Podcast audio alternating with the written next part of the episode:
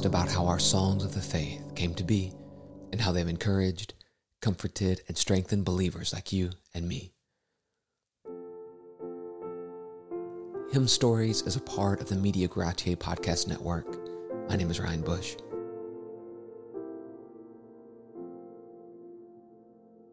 Few hymns have found their way onto the lips of the saints as many times as Charles Wesley's immortal strain, Jesus, Lover of My Soul, written in 1740. No doubt thousands upon thousands of joyful, wounded, frightened, and bereaved hearts have found expression in it.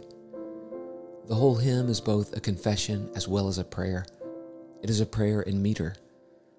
It is the utterance of a soul that is filled with the deepest and most earnest sort of longing after the Lord Jesus. When a Christian sings, Jesus, lover of my soul, he should feel as if he were breathing a fervent personal prayer to the Son of God, whose compassionate ear is bent toward this weak one.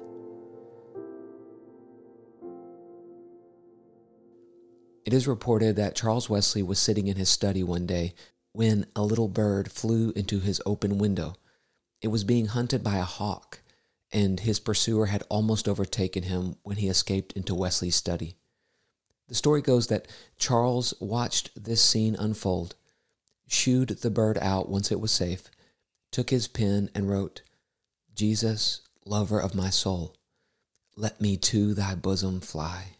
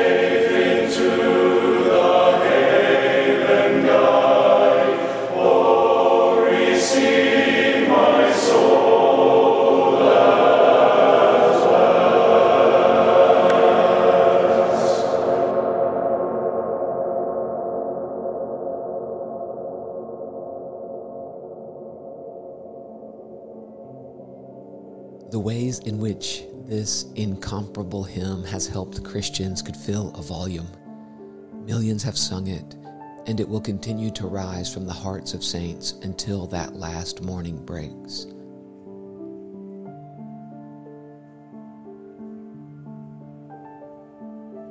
A coasting vessel once was forced onto the rocks in a sudden and sturdy gale in the British Channel. The captain and the crew lowered the lifeboats and attempted to navigate to safe harbor, but they were all lost in the storm. They might have been saved had they remained on board, for a huge wave dislodged the vessel from the rocks and she floated harmlessly along with no sailor to direct her. Later, when authorities boarded the ship, they searched for any sign of life. When they entered the captain's cabin, they found a hymnal lying on the table. It was open to a particular page, and a pencil still lay in it, which had been used to underline several lines that had apparently been the hope of the captain, who was staring into the jaws of death. While the hurricane was raging outside, the captain drew his pencil beside these words of good hope Jesus, lover of my soul, let me to thy bosom fly. While the billows near me roll, while the tempest still is high. Hide me, O Savior, hide, till the storm of life is past. Safe into the haven guide, O receive my soul at last.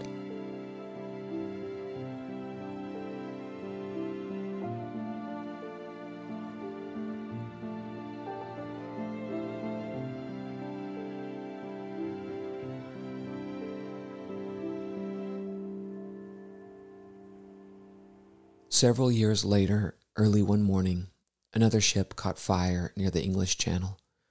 Among those on board was a family consisting of a father, mother, and a little daughter who was only a few months old. When the fire was first discovered on board, the alarm was sounded and a great confusion ensued. The family was separated. The father made it onto a lifeboat and was taken to Liverpool. He prayed desperately that his wife and daughter were on another lifeboat, safe and sound. But they weren't. As the vessel had begun to break up, she and the baby were pushed overboard by the throng of frantic passengers. No one noticed when they crashed into the water, and no help was given. The mother clung to a fragment of boat with one arm, and with the other she held tightly to her little daughter. They drifted, unnoticed, out of the channel with the tide into the open sea. Late in the afternoon of that day, a vessel bound from Wales to America was moving slowly along in her course. The breeze was slight, and the captain was anxiously walking the deck when his attention was called to something off in the distance, bobbing in the water. It looked as though it could be a person. He called up some of his officers to look at the object. They observed for a time, and as no vessel was near from which anyone could have fallen overboard, they thought it was impossible for a human being to be floating in the open sea like that. Their vessel, however, was barely moving, so they thought they might break up the monotony by getting out a boat and rowing to the object to investigate further.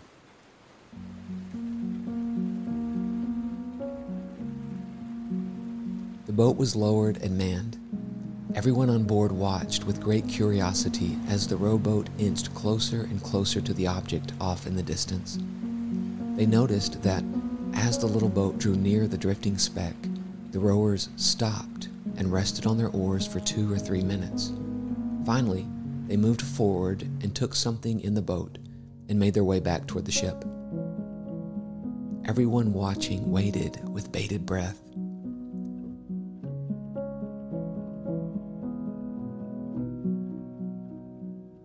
When the little crew came on board, they brought with them the mother and her child. They were alive and well.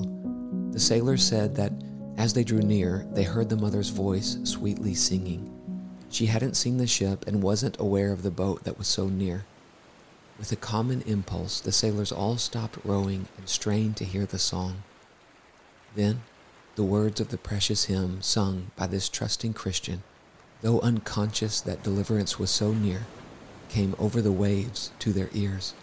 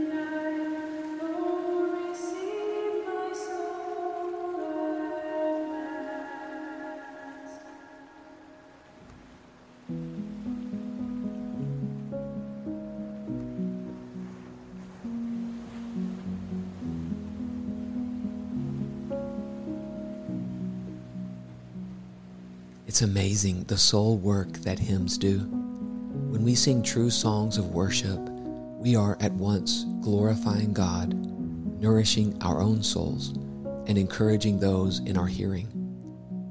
God, of course, does that work, but you and I are the secondary cause by which He accomplishes these things. Dear Saint, seek Him. The Lord is your shepherd let this hymn give voice to the longing of your heart.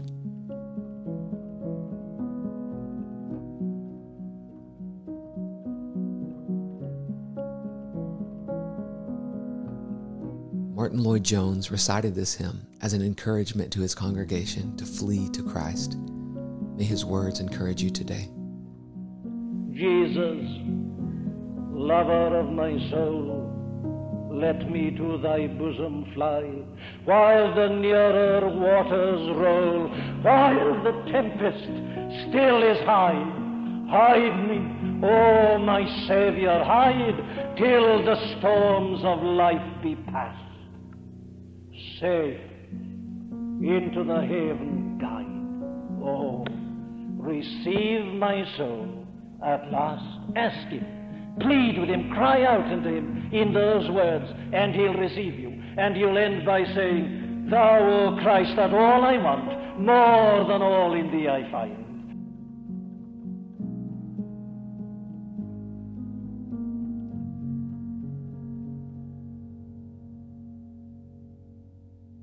In due time, the ship arrived in America with the woman and the baby.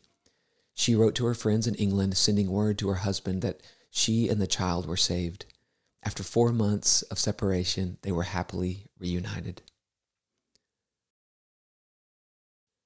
Thank you for joining me in this episode of Hymn Stories. Check out mediagratiae.org slash podcasts for more helps for your soul. May the Lord bless you and keep you as you sing and make melody in your heart to Him.